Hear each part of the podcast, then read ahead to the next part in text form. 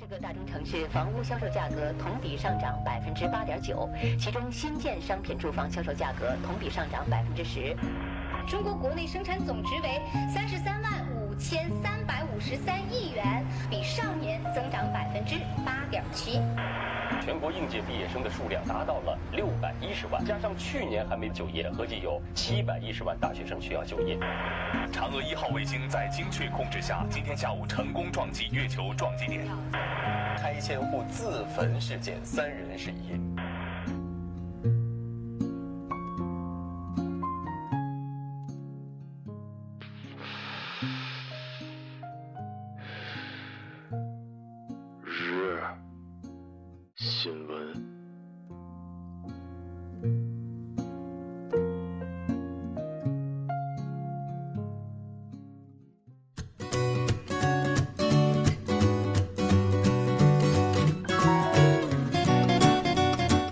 各位听众，晚上好，晚上好。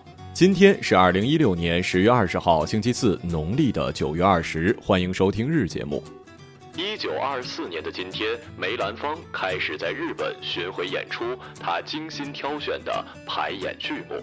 被地震毁灭的东京帝国剧场修复，该院经理大仓喜八郎为了举行隆重开幕式，邀请梅兰芳赴日演出，于是梅氏率团再次东渡。今天的节目主要内容有：旅行社回应顺走马桶，到此为止吧，旅客没法做人了。香港建筑工人月薪最高可达十四万元。热狗因为没有狗，马来西亚政府要求改名。江苏高校被曝天价澡堂，一分钟收九块六。下面请听详细内容。十月十八号晚，有一名网友爆料称，宁波的一对夫妇跟团到日本游玩的时候，把酒店的马桶盖卸下带走。酒店发现之后，打电话给导游，导游跟乘客确认之后，回复酒店说没有拿。最后，在旅客的行李箱中查获了马桶盖。十九号，记者从该旅行团所属的旅行社得知，游客拿走马桶盖是因为其以为是上一位住客遗落而贪小便宜带走的。目前，游客已将马桶盖寄回酒店，并表示了歉意。记者联系到了旅行社的负责人杨先生，杨先生称，旅客已经知错，希望这件事情到此为止，要不然他以后都没法做人了。这件事情怎么说呢？没没必要太上升。到过高的层面，这跟在长城上刻字不一样。虽然都是小事儿，但长城刻字那对当事者，也就是城墙，造成了不可逆的损害。但是偷拿人家马桶盖儿是会给我们中国人丢脸，但是不至于万人批斗的程度。道德最应该改变的就是应该跟法律一样有轻有重，总不能逮到小偷也枪毙吧？啥事儿只要不对，大家就一通臭骂。我相信这个世界上有一辈子没有贪过小便宜的人，但是那样的人似乎也不会这么骂。至于我们芸芸众生，管好自己就行了，说几句就完了。个马桶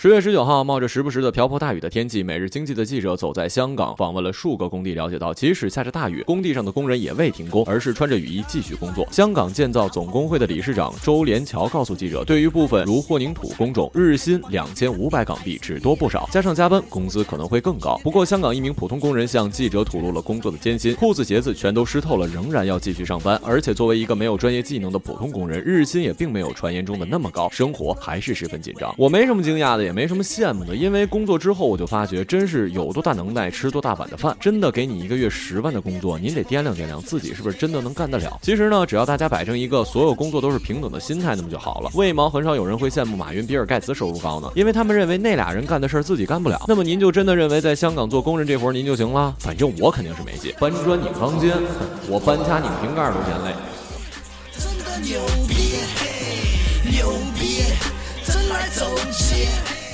美联社十九号报道，马来西亚政府要求美国快餐连锁店的安妮阿姨不得在菜单中使用“热狗”一名词，理由是热狗并不含有狗肉，叫热狗会给穆斯林顾客带来困扰。如果不改名，这道菜就无法在马来西亚获得清真食品的认证。马来西亚伊斯兰发展局建议使用脆皮香肠。负责清真食品事务的官员希拉杰丁·苏海米告诉当地媒体，这个名字更合适。安妮阿姨表示遵从这一要求，已经选了几个新菜名，提交了伊斯兰发展局批准。哎，我看到这新闻第一时间就是怕，怕这条例来到中国呀！想想我们的菜名吧，红烧狮子头，狮子是保护动物啊。龙须菜，老子要是能抓到龙，我还开饭馆啊。凤凰蛋。哎呀，那得问问做龙须菜那厨子哪儿遇见的龙？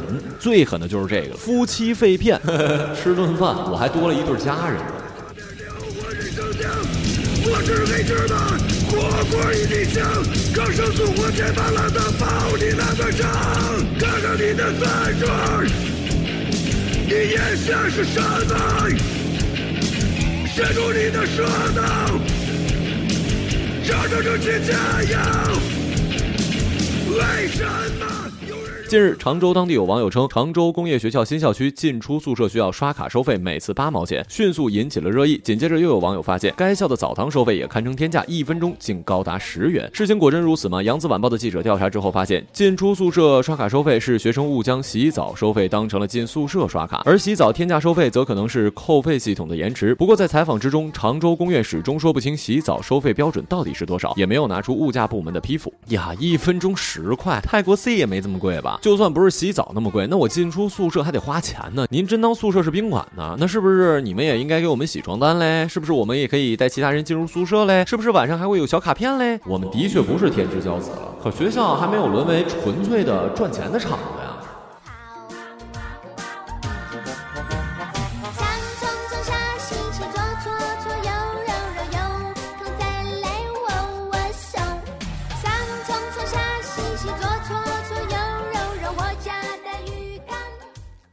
今日人物刘大卫。二零一四年七月，时年十八岁的四川达州小伙刘大卫，花三万余元从台湾买家处网购了二十四支仿真枪，还没收到快递就被泉州警方带走了。二零一五年四月，泉州市中级人民法院以走私武器罪判处刘大卫无期徒刑。一审判决书中称，经鉴定，送检的二十四支仿真枪有二十一支以压缩气体为动力发射弹丸，其中有二十支具有致伤性，认定为枪支。二零一五年八月二十五号，福建省高级人民法院驳回刘大卫的上诉请求，维持原判。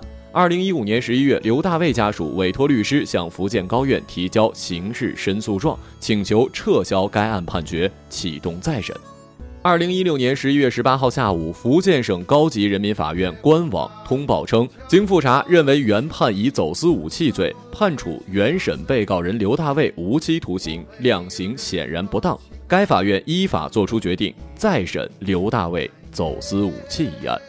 借我那把枪吧，或者借我五毛钱。好了，以上就是本期节目的全部内容，感谢各位的收听，我们下期节目再见，再见。